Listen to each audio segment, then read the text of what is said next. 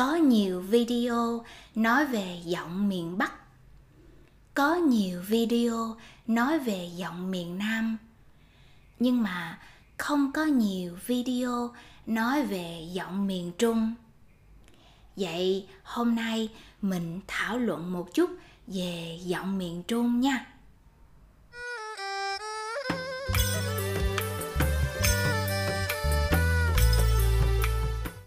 The term miền Trung here refers to the eight coastal central provinces in Vietnamese các tỉnh duyên hải miền Trung from Đà Nẵng, Quảng Nam in the north down to Bình Thuận with a population of nearly 12 million people.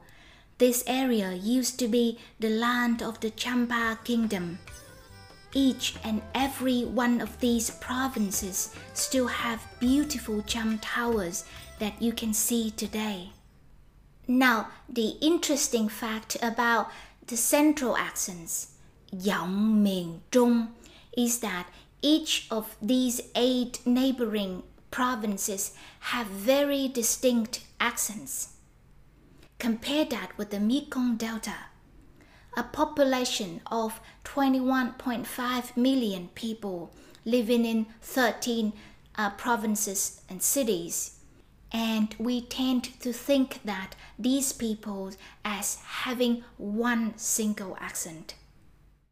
Người miền Trung, people from the central region, are very tự hào, proud about their accent to the point that they have the saying chửi cha không bằng pha tiếng.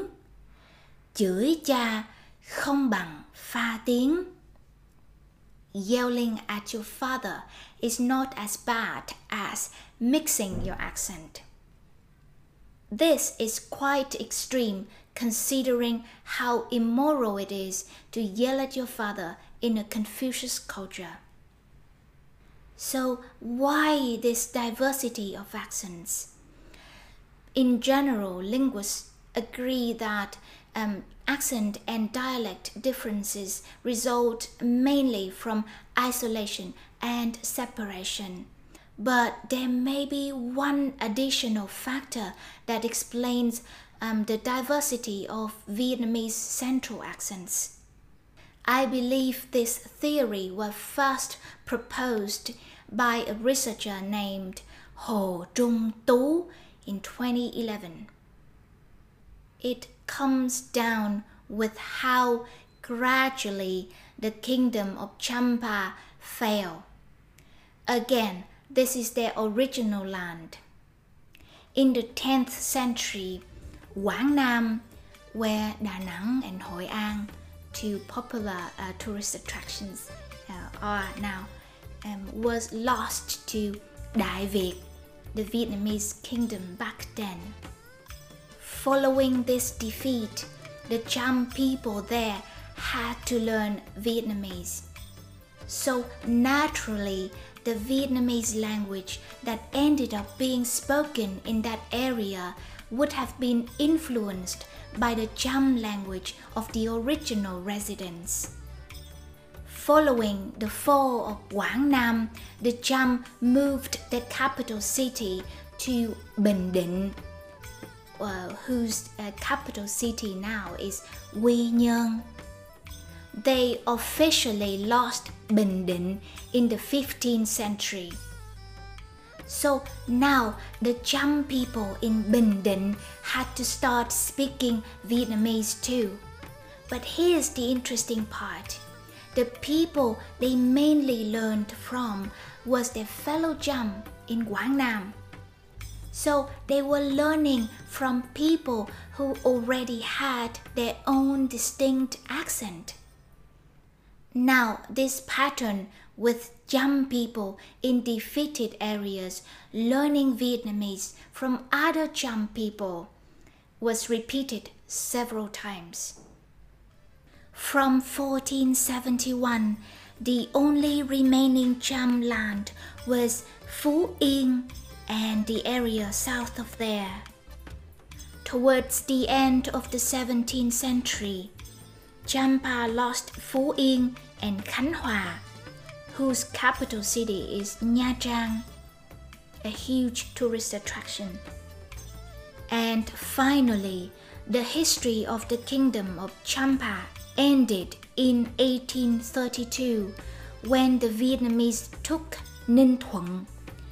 The capital city of Ninh Thuận is now named Phan Rang Tháp Chàm, with Phan Rang being the Vietnamized name of Panduranga, the name of the last Champa kingdom, and Chàm means Cham Tower. So, to summarize, every time a Cham province was lost to the Vietnamese, the Cham people there had to learn Vietnamese from their fellow Cham.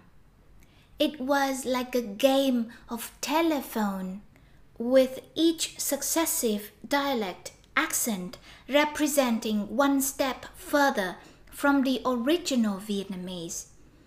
And that's why they have their own dialects and accents. What do you think? Do you find this theory convincing? Let me know in the comment.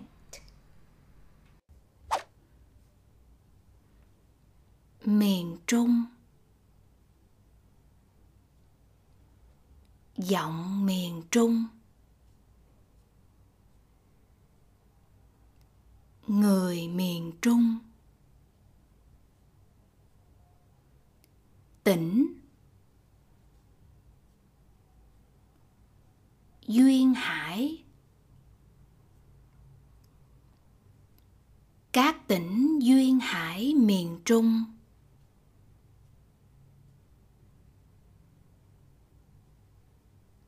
Tự hào. Chửi cha không bằng pha tiếng.